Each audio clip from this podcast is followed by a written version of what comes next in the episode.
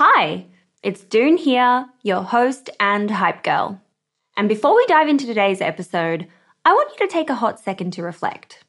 What's that passion, unique experience, or knowledge you have itching to be shared with the world? For me, it's always been about guiding you and cheerleading incredible women to start your businesses. So, what's your thing? You see, everyone's got something they excel at, something they just can't stop talking about. And it turns out that one of the best ways to monetize those passions is through sharing that thing with the world as a digital course product. My life's work has been to chat with more than 600 seven, eight, and nine figure e commerce founders. And it's through those conversations that have led me to creating a foolproof playbook and my go to guide for early stage founders in the form of my first ever digital program, E Commerce Fundamentals. But it wouldn't have been possible without Thinkific. The beauty of this platform lies in its simplicity. Cute templates and a super easy to use editor. No coding headaches, no tech induced stress, just pure focus on what matters most the content. So, if you've ever been curious about building a course to teach your passion, this is the way to do it. The genuine support from the Thinkific team turns it from this lonely, confusing headache into the most fulfilling and easy project. Go to the link in my show notes to get a free trial on me. This is episode 9 with Phoebe Greenacre.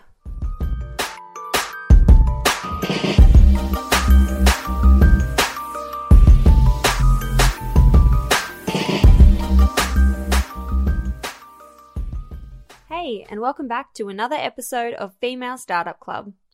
Just a quick note we're still in the midst of the COVID 19 crisis as this episode is being recorded. So, like the last episode, it's being filmed from the comfort of my floor, and the sound can be a little interesting at times. But don't worry, I'm getting quite familiar with technical issues, so bear with me while I navigate these online recordings from home. Today's episode is with Phoebe Greenacre, the co founder of a women's activewear brand, Silou. When Phoebe and her business partner Tatiana weren't able to find premium, sustainable activewear that they wanted to wear day in and day out, they knew they'd spotted a gap in the market and went for it. And what's really special about this episode is actually how the brand has been able to thrive during the pandemic and let their true DNA shine through. A brand that's always put their community first, now more than ever have been able to innovate and bring people together from all over the world through live yoga classes, guided meditations, and a calendar of heartwarming activities on a daily basis for the women in their network. This is Phoebe for Female Startup Club.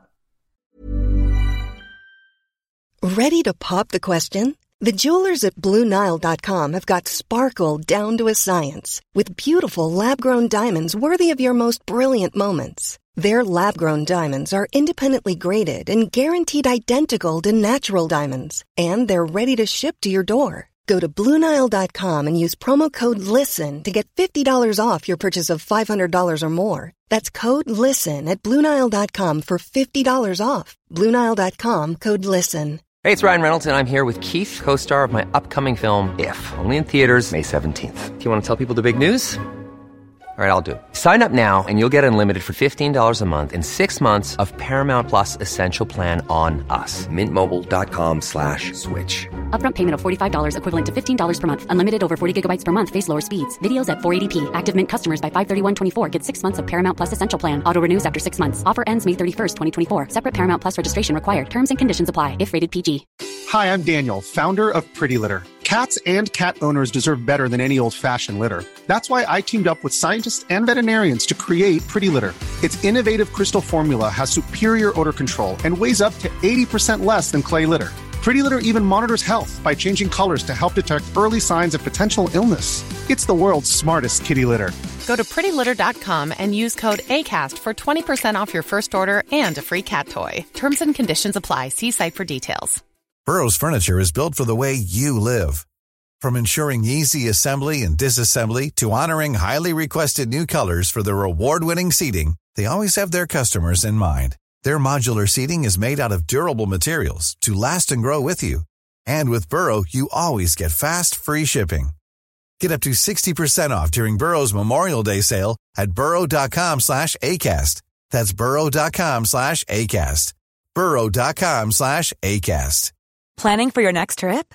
Elevate your travel style with Quince. Quince has all the jet setting essentials you'll want for your next getaway, like European linen, premium luggage options, buttery soft Italian leather bags, and so much more. And is all priced at 50 to 80% less than similar brands. Plus, Quince only works with factories that use safe and ethical manufacturing practices. Pack your bags with high-quality essentials you'll be wearing for vacations to come with Quince. Go to quince.com slash pack for free shipping and 365-day returns. Let's talk about uh, the background story and how Silou came about and, yeah, where it all got started.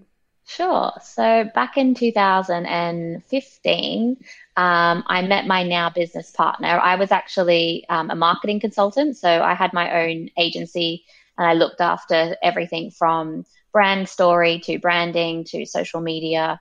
Um, and yeah, so kind of after 10 years working um, for like brands like David Jones, Napoleon Perdis, I kind of went on my own and freelanced. And so when we were introduced to um, my now business partner, she actually hired me to help her create a brand, help her kind of bring to life this idea of an activewear brand. Um, so there was no samples. There was a few sketches that she had um, had done, and there was a name that she had registered, but we know that was not the name that we end up launching with. Um, so that was how it all started. And two months into working together, um, she realized that it was going to be a lot more work than maybe she had anticipated. So um, she asked me to be her business partner and, and CEO. Oh, wow. That's so cool. And so when you were initially in that beginning kind of phase, how did you determine like she's going to do X and you're going to do X? Or was it really quite a natural, you're just going to manage all of that kind of like creative brand positioning and she's going to manage the manufacturing or something else like that? Yeah, so it was definitely probably not discussed. Um, I suppose we started out with um, like the things that we had to do every week to get the business up and running. So anything from creating barcodes to uh, writing social media um, copy, I was doing pretty much most of those kind of things. And um, Tatiana was focusing more on the design side of things, so the fabrics and the the finishings of the products and that kind of thing. So that was not my forte, um, and so she kind of focused on those kind of things and the the more of the designs. Yeah. And so then what was the kind of next process from that early initial design and creative phase to being like, okay, let's find a manufacturer, let's find someone to produce somewhere in the world. It's such a big, daunting task. Task. Um, we had. We, we, it took us a while actually like so from our first meeting from when we started to work together um, it took us nearly a year to launch so it was quite a while um, in terms of like uh, sampling, finding the manufacturer, find like and testing as well. Like we would get some samples made and be like, these are terrible. We're not going to be using these people. Or we would get some really good ones made and they'd be like, yeah, you have to place a minimum of 200 pieces of this one legging in one color. And we're like, yeah, we don't, we can't do that. So um, it was definitely, it took time and um, testing to be able to find who we who we now work with um, so yeah. And what did but what did you actually do to find those people? I know from my experience with the jewelry brand, it was very like I started by going on Alibaba and messaging every single factory I could that could have been semi relevant to then I mean I went to China, then I went to like a few factories there. Then I switched my production. It didn't work again in Bali. It was a bit of a nightmare. Then I finally got connected actually through a personal connection to someone in Bangkok and they're my factory now. But it was just such an ordeal to get to that person. So what did you guys do when you it, were looking? It, it is an ordeal, isn't it? It's very painful. um, so it is we, painful like looking online and looking where people like manufacture, we knew um, just from like I think personal context that uh, a lot of people had were getting made. We wanted to stay in Europe as well, so that's one of our really kind of key values is that we're locally produced and also sourced. So all of our fabric comes from Italy as well. So um, we went to uh, the, the, the like um, activewear, sportswear producers that had good reputation. So we could obviously find them via Google. We found, um, and then it was a process of elimination. Like, a, do they email you back? Probably not, because you're like this random yeah. person that wants samples.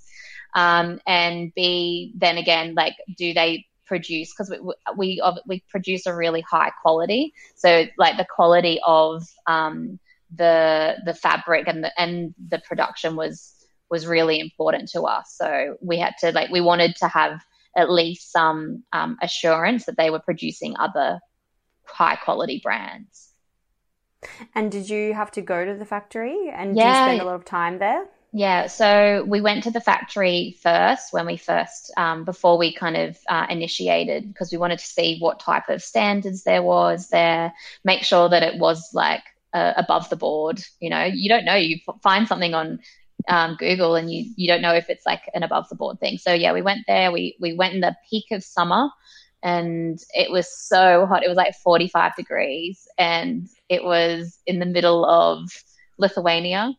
Um, and yeah, it was, it once we went, we went and met them. We went and met a few different, like an account manager, and, and then kind of started the process from there. But we went, we like had lunch in the lunchroom, and we wanted to make sure that the standards for like the women that were producing our clothes were going to be like above, um, like a living standard wage, and also just like the facilities were really lovely. Like I was like, oh, I could work here. It's really nice. Like we went to the design rooms and everything. So um, yeah, I found that was really important for me as well. Like when I uh, found the current factory that I use now in Bangkok, when I spent time there and actually got to know the women who were making things and see how happy they were. And, you know, they were all just such a big family. And I really felt so proud to be included in what they were producing and like what they were making because it's a family owned um, factory. And the guy who owns it, he's Australian but Thai. And, um, you know, he's just so lovely and was just this kind soul that instantly I was like, oh, I'm so like happy to be part of this. And I think it's so important because when you're working with China and there's a really big kind of distance and it, and there's a lot of hurdles you have to go through to even just get to China with the visas and that kind mm-hmm. of thing. It just seems a little bit disconnected. Yeah, it is. It's it's like there's no face behind the person you're emailing or trying to email. So yeah, um, I'm trying to. yeah. Yeah. 100%. I um I put something up on my Instagram asking my community what they were really interested to learn about from you today and what the kind of main theme was that came back was about manufacturing and that kind of sourcing process. So I really want to talk a little bit more about it did you feel after that first meeting that you you were like yeah these these are the people like we're done here kind of thing we can stop looking yeah so that was probably maybe months down the track where we oh, had okay. yeah so it wasn't like we're just going to fly out to every person that we met or online and that kind of thing so that was like a process of, of elimination we had samples sent to us before we would go um, it was yeah we had samples made at a few different factories and then it was like this is the best quality so then we flew out there to meet them to have our first initial kind of um, meeting with them. And if people are listening now who are in the business of wanting to start an activewear brand or wanting to start any fashion apparel brand or in that kind of space, um, is there anything that you would say to look out for or like advice that you would kind of make sure that you really want to do it right. And it's not like an overnight success. Like this is just before you even think about wanting to do it. Like it's so it's a really hard game. Um, and you're playing up against lots of big players. So one thing that we struggle with at the moment is that we're we're still the little guy um, in the big grand scheme of like the orders. So we have like certain deadlines that we need to meet and that kind of thing. But if a big order comes in from a, huge uh, activewear brand like a Sweaty Betty or a, um, a Lucas Hugh or someone that's like more established than us, then we get pushed back, which mm. is hasn't been the best for us. Uh, but in the grand scheme of things, you know, Sweaty Betty's a multi-million dollar company, like 200 and whatever million dollar company a year. So you can imagine how much they're ordering compared to like a business that's been around for three years. So that's one, yeah. Yeah, that that's one thing that like you, you want to make sure that you really want to like you want really want to do it. Um, but also, I, I'm very much on an energetic level connection with people. So if the energy doesn't feel good, I don't work with them. So, and that's really important from everything from working with a manufacturer to people that I hire in my team. Um, mm. You need, like, I trust my gut with everything. Yeah, driven by intuition. exactly. When you first started ordering with the um, factory that you use now, what was the kind of minimum order quantities or the MOQs that you kind of had to? Yeah, they're, they're um, so it goes on a, like a pricing structure for us is they give you a price for 500 units, and then if you order less, then they charge you a surcharge. So if you order 300 units, you get a, a 5% surcharge. Or and if you order lower than 100 or 100, I think 100 is the minimum, it's 15% surcharge. So, and then if you order below 100, it's 50% surcharge.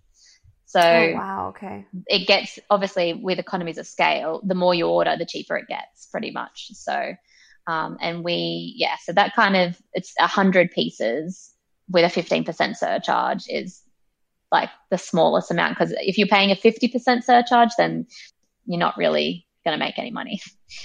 Um, and in the in the beginning when you guys were placing your orders were you already thinking about the wholesale process or were you thinking just selling them online? And how did you think oh my gosh just for example if you ordered 500 how were you like okay how are we actually going to sell this now that we have it so, 100% honestly, I had no idea about production, manufacturing, wholesale, markups, any of that. I've learnt everything myself through tears and, and, frustration. Um, because my background is digital marketing, building websites, social media, like e commerce, um, business strategy, all of that kind of stuff. So when it came to like knowing what seams cost a certain amount to what would how do you calculate a markup for a wholesale margin? I was just like how to calculate wholesale margin on google. And that's how i learned like and there was a lot of you know we had no idea really had no idea and in the beginning, did you launch initially with wholesalers already on board, or no. you just had to start marketing from? Yeah, so we initially placed our first order, and we a had no idea with what how much we should order.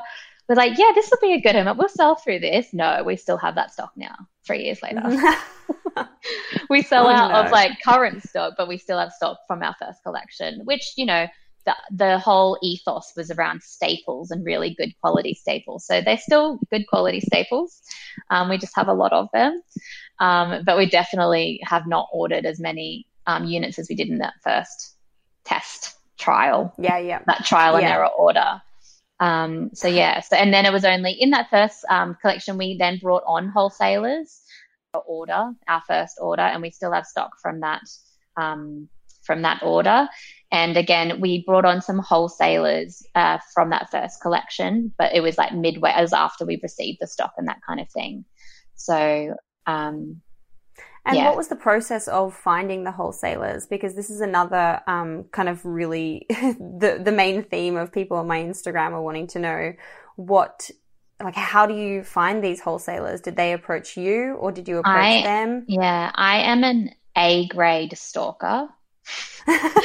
so I would stalk people on LinkedIn, on Facebook, on Instagram to find out who the buyers were for think people like Net-a-Porter or Selfridges. And it is um, it's really hard. You send out a hundred emails and maybe you get one back. Maybe. Obviously now it's a lot different being a little bit more of an established brand, but with we would still in the beginning I would be sending out like hundreds of emails and like following up. And it's just like you're sending them to a blank space in the universe where no one replies. So, yeah. you have to get really okay with rejection and like the feeling definitely of, or not even being getting ignored. rejected yeah Yeah. yeah completely it's a really like- tough one. I found that really, really difficult to deal with, actually. Yeah. Yeah. Well, I was so busy like doing everything else that that was like I would plan out some time of my week every week to then follow up that email one week later, send some press that we got, and then be like, hey, just featured in Vogue. Like, do you want to stock us now? Or, you know, just like um, con- continually being front of mind for them because if you're not emailing, then they're, not, they're thinking about other things. Um, but if you are emailing, like I now know buyers and they just like, don't worry, just keep sending the lookbooks. Keep we we read we do open and read them. We just don't reply if it's not relevant because we don't have time. Mm. And do you have any tips, like if you're thinking about what were the successful kind of emails that you got a response from? What did you need to have in those emails that was kind Usually of like your... short and sweet.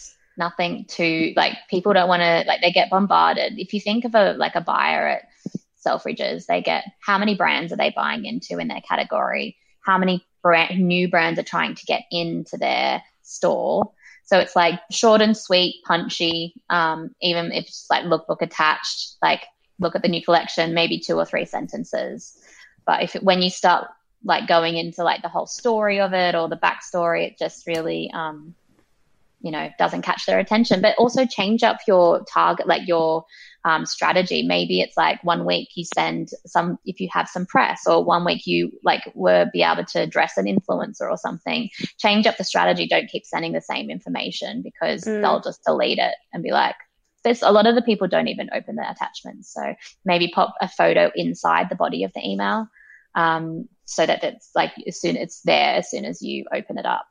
Yeah. Cool. And so when you're talking about like your wholesale strategy versus your actual kind of online store strategy, um, what what are you doing on your online store to drive sales and drive traffic and kind of your marketing your marketing mix, shall we say, of Yeah. like organic and Google and all these things? Because I guess there's like two completely different strategies going on for you at the moment. Are you managing both of those? yeah yeah I feel like I just asked you a million questions That's in all right. one. We will go. So it's an ever evolving practice of. Um, so we do do some Google ads and Facebook, Instagram ads. Um, I would to drive new traffic to the website, but a lot of majority of our traffic is um, organic, which has been great, and that's growing month to month as well.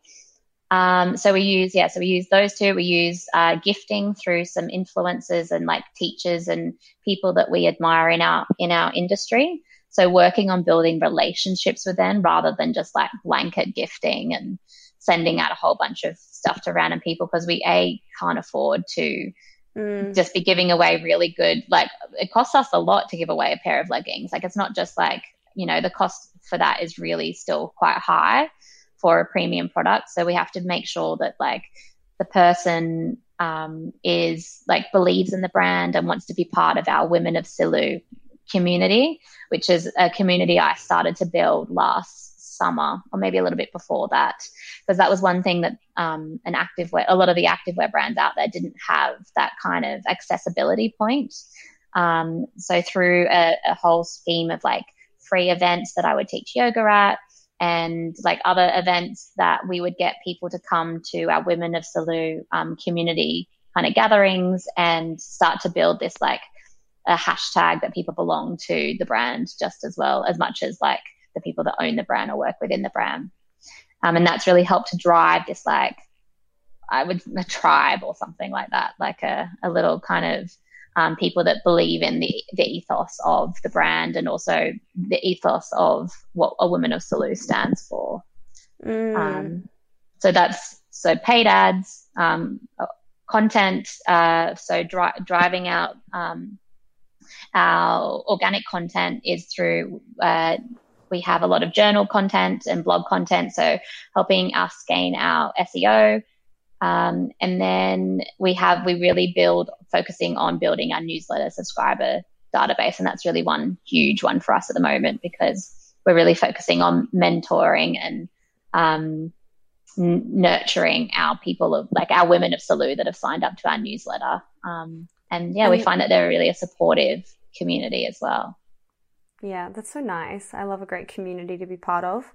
How do you guys grow your email subscriber list, or, or what's your kind of strategy behind growing the database? Yeah, so we have a mixture of like, depending on what month it is or what our focus is that month, there's um, collaborations with other brands. So doing like giveaways or um, collaborations with other brands on other newsletters, and maybe the the, the mechanism to enter is to sign up to our newsletter. Um, we have a pop up box on our website, so capturing emails uh, for 15% off. Um, we do uh, we do have ads out the moment to drive um, the call to action is to sign up to our newsletter as well.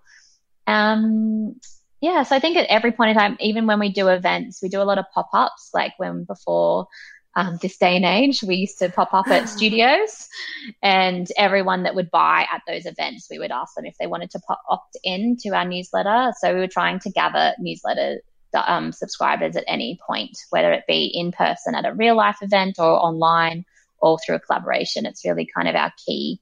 Um, like I think it's more important than Instagram uh, followers. I saw on your Instagram that you mentioned you have, um, I guess they're called partnerships with Soul Cycle and Equinox.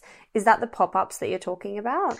So they no, they're stockists. So they're, oh, they're stockists, they, right? Yeah, yeah. Um, so, so, yeah, you go. so a lot of smaller studios don't have a huge budget or cash flow to buy stock from us. So, and also it, it's a really kind of um, big investment for a brand for a, like a smaller studio to uh, upfront um, lay out the cost of buying stock that they a may not sell b like don't know if their customer likes it so we do pop-ups um, at studios like a revolving pop-up this mother's day celebrate the extraordinary women in your life with a heartfelt gift from blue nile. Whether it's for your mom a mother figure or yourself as a mom find that perfect piece to express your love and appreciation Explore Blue Nile's exquisite pearls and mesmerizing gemstones that she's sure to love. Enjoy fast shipping options like guaranteed free shipping and returns. Make this Mother's Day unforgettable with a piece from Blue Nile. Right now, get up to 50% off at BlueNile.com. That's BlueNile.com. Hey, it's Ryan Reynolds, and I'm here with Keith, co star of my upcoming film, If, only in theaters, May 17th. Do you want to tell people the big news? All right, I'll do Sign up now and you'll get unlimited for $15 a month in six months of Paramount Plus Essential Plan on us. Mintmobile.com slash switch. Upfront payment of $45 equivalent to $15 per month. Unlimited over 40 gigabytes per month. Face lower speeds. Videos at 480p. Active Mint customers by 531.24 get six months of Paramount Plus Essential Plan. Auto renews after six months. Offer ends May 31st, 2024. Separate Paramount Plus registration required. Terms and conditions apply if rated PG. There's never been a faster or easier way to start your weight loss journey than with PlushCare PlushCare accepts most insurance plans and gives you online access to board-certified physicians who can prescribe FDA-approved weight loss medications like Wegovy and Zepbound for those who qualify. Take charge of your health and speak with a board-certified physician about a weight loss plan that's right for you. Get started today at plushcare.com slash weight loss. That's plushcare.com slash weight loss. plushcare.com slash weight loss. Hey, Dave. Yeah, Randy. Since we founded Bombas, we've always said our socks, underwear, and T-shirts are super soft. Any new ideas? Maybe sublimely soft. Or disgustingly cozy. Wait, what? I got it. Bombas. Absurdly comfortable essentials for yourself and for those facing homelessness. Because one purchased equals one donated. Wow, did we just write an ad? Yes. Bombas. Big comfort for everyone. Go to bombas.com slash ACAST and use code ACAST for 20% off your first purchase. Burrow's furniture is built for the way you live. From ensuring easy assembly and disassembly to honoring highly requested new colors for their award-winning seating, they always have their customers in mind. Their modular seating is made out of durable materials to last and grow with you. And with Burrow, you always get fast, free shipping. Get up to 60% off during Burrow's Memorial Day sale at burrow.com slash ACAST. That's burrow.com slash ACAST. burrow.com slash ACAST. So how are you growing your email database? So depending on the month or our focus, what it, um, we have going on in terms of events and that kind of thing, we do giveaways and collaborations with other brands. So having the entry mechanism as sign up to the Silou newsletter to to enter. Um, or when we do pop ups and events, we um, make sure that we collect data with every sale if people want to opt in as well. Um, archive sales as well, we do them quarterly at our um, our office in Belgravia. So people come, and then again they have they if they want to opt in as well. So at every touch point, we try to get newsletter subscriptions. At the moment, I feel they're more powerful than an Instagram follower. Mm. So that's what we're focusing on. And when you were talking earlier about the um, the pop ups and the partnerships that you're doing, is that with the the smaller boutique studios that you're talking about, or is that with that's a different thing with brands? Yeah, yeah. So we're so Soul Cycle, Moda Operandi, Selfridges, they're all places that we, have been sold in um, or sell in, and uh, the pop ups are more with smaller brands. So like smaller yoga studios or Pilates studios um, because it's really like if you're a small business owner, it's quite difficult to pay, you know, a couple of thousand pounds or more to buy into a like the depth of a brand of um, like leggings and bras and that kind of thing. So we pop up at places for maybe a week or a month um, and then sell through whatever they sell through. And then at the end of the month, they pay for what they've sold. Um, and then that's, so it works for us because we're still getting um, um, eyeballs onto the brand and brand awareness. Um, and people can test and try. So like a lot of our fabrics or all of our fabrics feel like amazing on the body and they're soft and they're um, like feel like butter. And we really can't describe that enough online on our website. So having that like physical store presence to have that can direct connection to customers or potential customers is really important for us. Mm. And when you've got that like woven into your strategy? Is it just again all about your outreach and you just contact as many different small studios that you find yeah. online? Yeah, so I'm very much like it needs to be a, of a certain aesthetic and a certain like level of premium, I suppose, premium service. So we don't go to everywhere, and I don't want to be everywhere. Like our, we have a certain, we have a price point that is not going to suit every yoga studio. So it's definitely the yoga studios or the um, Pilates studios that have a certain clientele um, and that are willing to pay um, for quality as well as um, the, the, performance of a legging. Mm. And I was reading on your website about your sustainability efforts. And so I wanted to talk a little bit about what makes an activewear brand sustainable and how you actually deliver on that promise when it comes to like the manufacturing process and any other processes. yeah. So we we set up a sustainability promise for from 2021. But that was our, our goal is to um, finalize, or not finalize, but reach all of our sustainability goals by 2021. Um, and so everything from the um, how we dye our fabrics to how we um, the types of fabrics we're sourcing as well, as well as our packaging to even like the hygiene strips on our swimwear that is all like from plant-based or recycled materials or materials that are not as harmful to the environment as others. Um, so uh, next month we're launching our first 100% recycled fabric um, collection, which is really exciting for us because it's taken us nearly a year to be working on that. Um, and then from then on, everything that we launch will um, be either recycled, upcycled, or from cotton or um, fabrics that are not as harmful to the environment. And does your factory help you with that, or do you have to source that separately and then take it to your factory to like? Yeah, so the factory when we first started working with them this is something three like three years ago we we were asking them like what are the fabrics that do you have available or that you work with right now and there was literally none or they'd be really like terrible and hard and gross and not really nice on the skin so as we have progressed, the, obviously the whole sustainability thing has become a, a, thing and it's been a little bit more easier to access. But still, when we ask our fabric mills, so we work separately with fabric mills and then also with the factory. So individually, um, working with both of them to make the fabric and also the production more sustainable.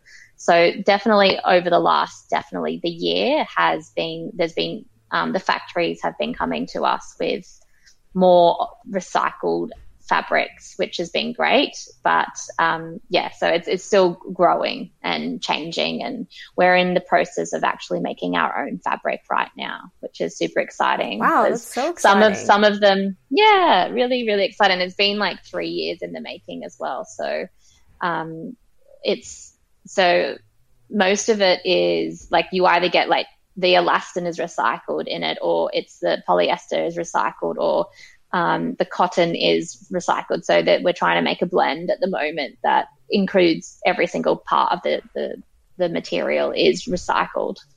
And, which is and you do exciting. that with the factory that's like got the the the, the fabric mill. The fabric mill, The fabric. sorry. Yeah, yeah. So their their their whole thing is they just create fabrics.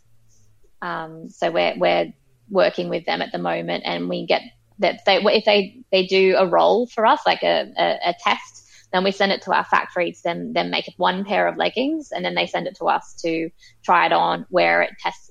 And as soon as we pick it up and touch it, I can I can tell that if it's going to be good or not because um, that's one thing that we want. A lot of fabric recy- recycled fabrics don't feel great when you pick them up. They feel really dry and like you can just you know you don't want to put them on and then go for an hour run in them. Um, so that's where we're trying to make like something feel super luxurious as well as recycled. So Mm. that's why we haven't found something yet, and we're still in that process. But we're we're really close to launching something maybe later this year. in Wow. the final stages. Very cool. I'll keep Yeah. my eyes peeled. Yeah, yeah. And where are you at like now with the brand? Because obviously three years in, you've probably gone through a lot of ups and downs, but you've probably started to really find your feet and get into that nitty gritty growth stage. Can you talk a little bit, bit about this kind of phase where you're kind of ready to scale and you've already got a, a big handful of amazing online retailers who are just huge and obviously elevate your brand to the level that I'm sure you had in your vision three years ago, um, and and what happens from here? So I think with this current climate, we are re rethinking about our strategy, whether that be a direct to consumer strategy or having the wholesalers in the mix as well. So, and again, it just brings back to with the current climate um, and with retailers shut, they're not really there. They're not there. They're online, but it's the we're online, so it doesn't really give us any um, foothold in the market. So at the moment, our focus really is just direct to consumer at the moment. Um, and that's really where we're driving and, and trying to build um, our online community so that we can offer um, more, I think, price point op- options as well. Because obviously, wholesaling um, through retailers, they take the biggest margin. So if we can maybe just have people come straight to us, then um, we have like availability or more opportunity to do more more with what we have Mm. um, and re- reduce prices if we, we don't have them in the mix. So um, it's an interesting situation right now, and we're we're re- reviewing that um, every week. Yeah, I guess everyone's had to kind of pivot so quickly or innovate so quickly with everything that's going on with the virus um, that maybe you had all those ideas in your head already, but you've had to basically go from zero to 100 in a day, essentially. Yeah. Which is quite. Yeah. Quite tricky, I imagine. Do you want to share a little bit about what you guys have been doing and how it's affected your team and like your day to Yeah. day? So I- I am a very big believer in uh, the survivors in crises pivot fast and they they act fast. And it was pretty much like that first when when the studios were closing because I teach yoga um, out in the studio as well. As soon as they shut the studios, I knew that like things were going to change and fast, as well as like people weren't going out and shopping as well. And when, you know, Selfridges closed their doors and all of the like department stores closed their doors, it was like, okay, things are going to change. We need to act soon. And I think what I really focused on is rather than like, what do we have to do as a business is like, what do we have to do to support the community and make them feel good? Because uh, me and my business partner, we are part of the community, and we everyone was suffering with anxiety, with um, you know, not the the the not knowingness of um, what was going to unfold, and so obviously with my background of um, holistic therapy, coaching, and positive reinforcement that we kind of really focused on like what does what do they want to hear from us right now? How are we going to support them through this?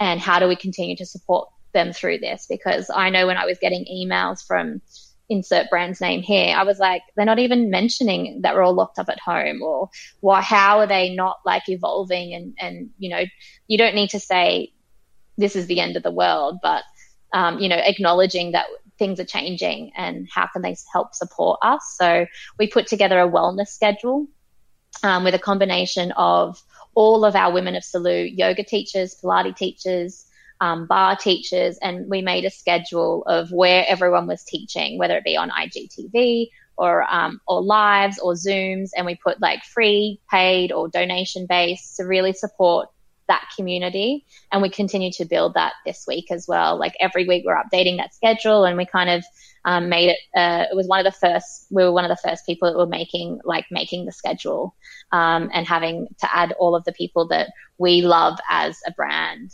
Um, as teachers. So we don't put every single person on there, but it's people that we've experienced and really know that they're top of their game and we really love their classes. So um, we want to continue to support them through this time as well. So that was one section of it. Um, I went live teaching yoga as well. Like it's just amazing that I have these skills that we can then put Leverage. online as well. So yeah, it was just like, I mean, I've always been in the wellness kind of industry. So it's just great that I can leverage my other skills at this point in time. So hosting live meditations, um, really kind of offering different types and pieces of advice um, in our newsletters and that kind of thing as well. So just really trying to help um, support our community rather than just saying, "Oh my God, it's the end of the world. Buy a legging."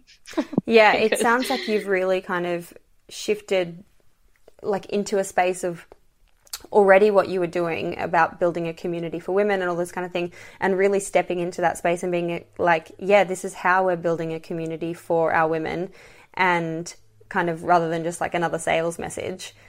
Yeah. It's been yeah. a nice opportunity, it sounds like.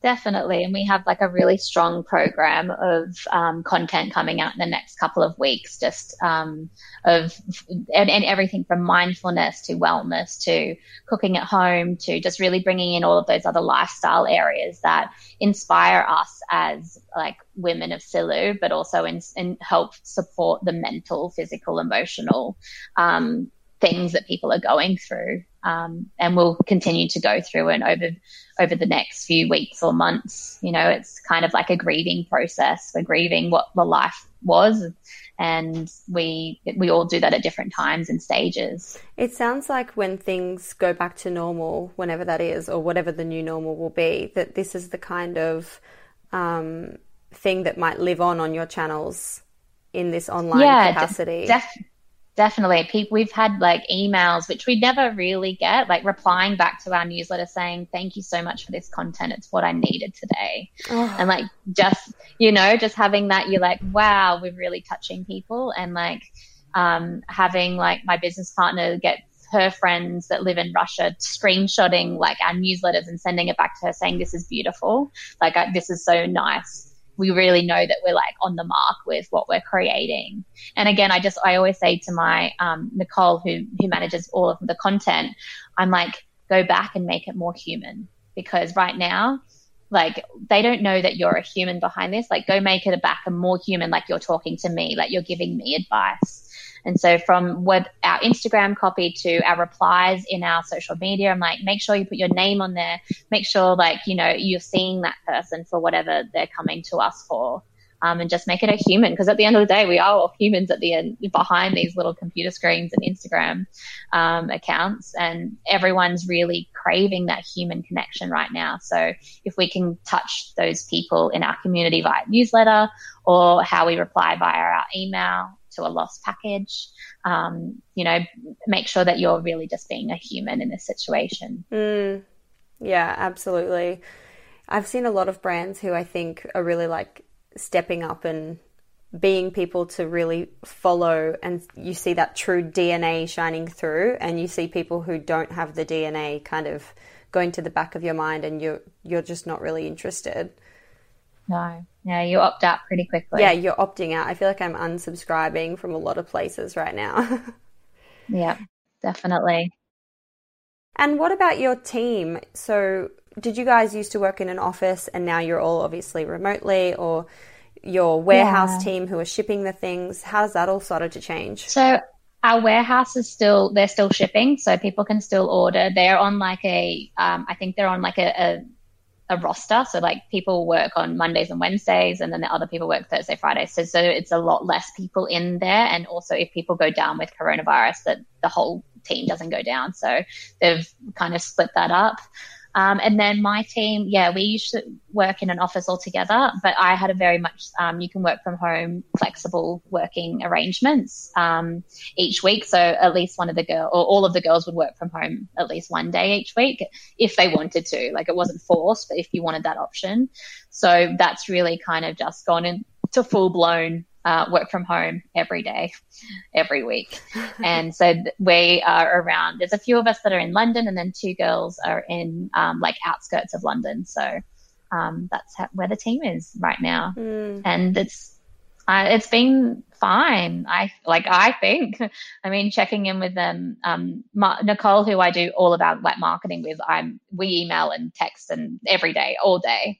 Um, with Instagram slides and Instagram stories and IG content and everything. So that's really kind of, um, but then the other girls, maybe not so much, but I, I've been having like just a ring and catch up a Zoom call just, just because be like, Hey, how you doing?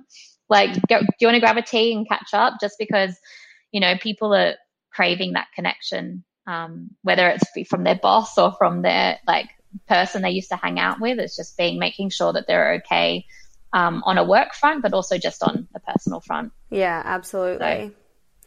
Um, so I touched on already some of the IG questions that I had come through, but I had two others that I wanted to ask you. Someone was asking about specifically around business plan. So when some people have started kind of with sampling and no business plan, they're just kind of starting, you know, fresh slate. And then there are other people who really start with a business plan and everything's written into a document and you've kind of got the vision from day one. How did you guys start? Did you have that business plan? And how did you wrap your brain around where to start with it? Yeah, definitely. When Tatiana came to me, there was like sketches and a name. And so there was no business plan. And so as the months unfolded, we definitely put together, like I wrote a business plan of like what sets us apart, what's our US like unique selling point, um, who is our target market, who, who is she, where do they shop? Like I, I went and dived deep in the whole like marketing and behavior and behavioral demographic kind of sides of things. So we knew who that customer was or we, who we thought she was. Like, Did it differ? Yummy. Uh, I think as our brand grows and we and the the people are growing with it, that maybe we, at first we thought it was like 30 to 40s, but now there's definitely we can see like 25 to 35 is where our kind of um, our buyer or our customer is sitting. So she's a little bit younger. Um, and maybe the younger the people they they watch us for a few months or six months and wait till we go on sale. Whereas the other customers um, are happy to buy at us at any point in time. So there's a different there's different um, women of Silou in our groups of um, in our community as well. So um, so yeah so I, I kind of really wanted to dive into who that person was to then be able to market to them um, and create a strategy around who she was um, otherwise, you're just going out there with like tone, different tone of voice and like different like aesthetics online. So we wanted to make sure that we had consistency throughout that, and that's where where my expertise came in because that's what I did for 10, 10 years before launching this brand. So, Yeah. and that's why what I love. I love creating that brand DNA, that storytelling, and um, the consistency of brand voice. And the other question I had come through was what are the pros and cons of stocking with big retailers? So I imagine like the Selfridges of the world. Um, and I guess it, your answer would probably be a little bit different, you know, three weeks ago to what it is now. Yeah, I so so pros is obviously you're getting a whole new um uh, well access to a physical point. So we don't have a store. So we we do pop up stores. Oh, we did one last summer over for three months. So um, just having the ability for people to try on leggings because like if you've never tried on our leggings, you don't know how they fit or how they make you feel or um, how they support you. So having that physical space was really important for us for people to just walk past, touch us, and want to try us on. Um, so that was really great. And then just being able to, you know, have that brand alignment or the status that comes with being in a, in a really big retailer. It just people perceive you in a certain category or a certain kind of ballpark of brands rather than just being like an unknown brand on an online website. Um, so that was really like positive for us. Um, the negatives or the, the cons is that they take such a big chunk of the margin, um, which is not great. Um, so uh, a lot of the times they won't want to pay you up front. So they want to go on consignment and they pay you once the season's over. So that's not great for cash flow. Um, they return stock and I'm not saying any brands or particular, but um, they return stock and like 30 to 40% of it is um, soiled. So it's like got makeup on it or it's like got deodorant or it's been like, looks like it's being used to mop the floor or like just really not great. And then like, and then they don't even pay for the stuff they've sold for like two months later. So, um, you know, some are worse and some are better. And yeah, yeah, and then must be a big problem when you've got a big retailer placing a huge order with you and you need to pay it upfront with your factory. Yeah. So that's the one the biggest thing is that, that factories want upfront payment and then and then you're only selling that like for the next for us it's like six months. So we don't really work to a really tight seasonal strategy uh, seasonal collection because we our kind of whole ethos is like creating seasonless silhouettes for um, the active woman. Mm, yeah. And do you have any kind of final advice for anyone who, I mean, I know we spoke a, a moment, a few moments ago about making sure if you really want to do it, but some more kind of final advice for any young woman or any woman in general who is wanting to start a brand in the fashion or activewear sort of space? Yeah, I think if I was to now start a brand, and I'm definitely not disheartened from starting brands, um, just make sure that there is, you know, a, a, difference with your brand. You know, there's no point creating another Lululemon or another um, Rixo. Just, you know, you need to have that differentiation about your what makes your brand special. And it doesn't need to be rocket science. It doesn't need to be that it's like it solves this amazing problem. It might just be that there's no um, there's no really good quality like insert brand here in in the bridge category in the price you know and knowing as as a, a customer myself that there wasn't there was like a gap in the market say four years ago there was no there was either like nike or lululemon and they were doing not so much like different styles and unitards and things that we were really inspired by um, obviously now that's been a trend and like there's been new brands, boutique brands that have popped up as well. So we, it really came from a need to want to design something really um, beautiful and functional and things that you didn't mind going wearing t- to brunch on a Saturday or walking around just being seen in it. Um, cool. That's all my questions. Thank you so much. I always amazing. I, Thank you so for having me. Have I always end every interview with the six quick questions that I ask every woman, um, which I find is just so nice to get kind of a data set across everyone I speak to, the similarities and the differences between the women that I speak to. So it's just a quick fire round. Sure. It's really fast. Um, what's your why? My why is my why is making making sure that what I'm doing makes me feel good and then so I know it'll make other people feel good. So anytime I put on a piece of Silou, I feel amazing before I've even worked out. And then when I work out, I have the adrenaline from working out as well. So it's like a catch 22. Um, always, yeah, a, always, always a plus. A plus. What's the number one marketing strategy that made your business pop? The key kind of thing. It's such a I think that definitely it's the mix of everything that has created the, the strength is like the variety. So not all having your eggs in one basket. But I think the def, the what makes us different is having our women of Silou um, uh, community. Yeah. And number three is where do you hang out to get smarter? Books, podcasts, internet, yeah, people, yeah. all the things. I podcasts. I love podcasts. Um, at the moment, that's when I used to commute or when I go on my daily exercise walk. Now I am listening to podcasts and um, uh, ones that I listen to are um, thir- uh, almost 30, below 30, something about 30. I'm not really good at remembering names. I'm so Me bad. either. I'll listen to like five things in a day and then be like, what? I can't remember. Um, I'm exactly the same. Here we go. I'm going into my. Um, what I know now is one. Uh, Almost 30 is a an American one. It's with two girls and it's about um, people re- reinventing themselves. Um, Second Life podcast is about um, people that have had now a second life and been successful in their second life, rather than, you know, they may have been a lawyer and then their second life was creating a pregnancy wear brand. They're really good. Um, I can continue on. The Business of Wellness by Lauren Armes, because obviously we're in wellness, which is really um, Oh, I need to chat to Lauren. I haven't caught up with her since I've been back. Um, I do love um, the Goop podcast as well. I mean, me my the Joe Rogan experience. I really am, um, yeah, Deep in the podcast.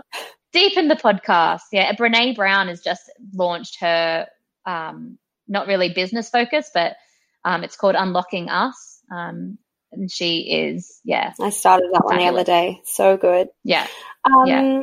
Number four is how do you win the day? And that's kind of around your AM and PM rituals, things that you do that make you productive and succeeding or, or in your own personal way, like just achieving things that So my. I need to move every day. So um, I need to move my body. My human design chart is um, generating manifester or manifesting generator. And it's in my chart that I need to move. And I didn't realize this until a couple of weeks ago. But like my first thing I do is I get up and either go to yoga or go to Pilates or go for a run. And my husband is like, why do you always get up so early? And why do you make sure? I'm like, it makes me feel good. I'm addicted to the endorphins, whatever it is. So yeah, that's my AM. What's a human design chart? I've never heard of that. Oh, you need to have a look into it. It's kind of like a mixture of like your star sign, your moon sign, your what makes you up, like you know, like how you do your Ayurveda, like all the different things that make you up as a human, and and then it also explains to you like helps you to get really like nut down on your purpose and your why. I can send you a link after this. Um, live Oh my God, please do. yeah, live, live your design is she's on Instagram. I did a design uh, a a reading with her, so it's like a not a horoscope reading, but kind of just like breaks down on what makes you up, how you're connected with your body, how where you should be making most of your decisions from. And I I knew this, but I didn't like it was more of a reinforcement. Like mine all comes from my gut, and it either has to be a hell yes or a hell no. And if it's anything in between, don't act on it. Like if it's oh yeah that sounds good, be like no, it needs to be like a hell yes or a hell no. So yeah, I would definitely look into that. It's really really really good. I love that. I'm going to do it this afternoon. um, question number five is if you only had $1,000 left in your business bank account, where would you spend it or where would you allocate it? Buy a one way ticket to somewhere else. no, um, one thousand dollars. I, I read this question when you sent it to me, and I was like, oh my goodness, I would have no idea. Um, I guess it's a question that's kind of really, it's trying to pinpoint what the most important revenue Yeah. driver for your Yeah. business is to, to keep you going. I mean, our Google ads um, do really help. So I, I do spend pretty much majority of our advertising budget. Not that we have a huge budget. I spend what we can spare on my on on Instagram ads and Google ads. So it, it converts for us. So I continue to do it. Amazing. And last final question is how do you deal with failure, which can either be a specific example or just your general approach to crisis? And I guess crisis in this in this time is Yeah. I Right. mean, I'm I've failed a lot in the last 3 years with what we've like with just manufacturing and all those things like making mistakes, not Um, I can't think of one like oh like our first collection we did, we ordered way too much of things that we shouldn't have ordered and we still have them now. But we had no idea. I had no idea, neither did Tatiana, of like how much should our first order be? Like, um, yeah, I would say go small um, and test the market before you spend all of your money on your first order and then spend the next year trying to sell it. uh, thank you so much for talking to us. No, thank you. Taking the time out of your day. Yeah, no, thanks so much for having me. It's been a pleasure. Where can everyone find you? Um, so you can find me on Instagram at Phoebe Greenacre and Silou London um, at Silou London and siloulondon.com is where you can find um, all of our activewear. Join amazing. our women of Silou for 15% off. amazing, amazing, amazing. Thank you so much. Thank you. Have a great day. Hey, it's Doone here. Thanks for listening to this amazing episode of the Female Startup Club podcast. If you're a fan of the show and want even more of the good stuff, I'd recommend checking out femalestartupclub.com where you can subscribe to our free newsletter. We send it out weekly covering female founder business news, insights and learnings in D2C, and interesting business resources. And if you're a founder building an e-commerce brand, you can join our private network of entrepreneurs called Hype Club at femalestartupclub.com forward slash hype club. We have guests from the show joining us for intimate Ask Me Anythings, expert workshops, and a group of totally amazing, like minded women building the future of D2C brands. As always, please do subscribe, rate and review the show, and post your favorite episodes to Instagram stories. I am beyond grateful when you do that.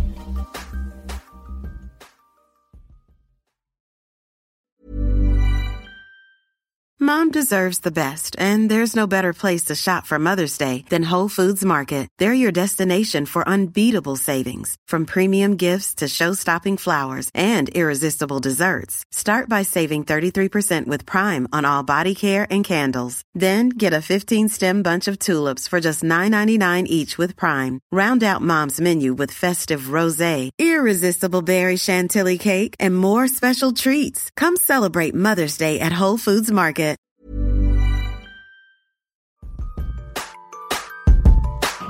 Hey, it's Doone here. Thanks for listening to this amazing episode of the Female Startup Club podcast. If you're a fan of the show and want even more of the good stuff, I'd recommend checking out femalestartupclub.com where you can subscribe to our free newsletter. We send it out weekly covering female founder business news, insights and learnings in D2C, and interesting business resources. And if you're a founder building an e-commerce brand, you can join our private network of entrepreneurs called Hype Club at femalestartupclub.com forward slash hype club. We have guests from the show joining us for intimate Ask Me Anythings, expert workshops, and a group of totally amazing, like minded women building the future of D2C brands. As always, please do subscribe, rate and review the show, and post your favorite episodes to Instagram stories. I am beyond grateful when you do that.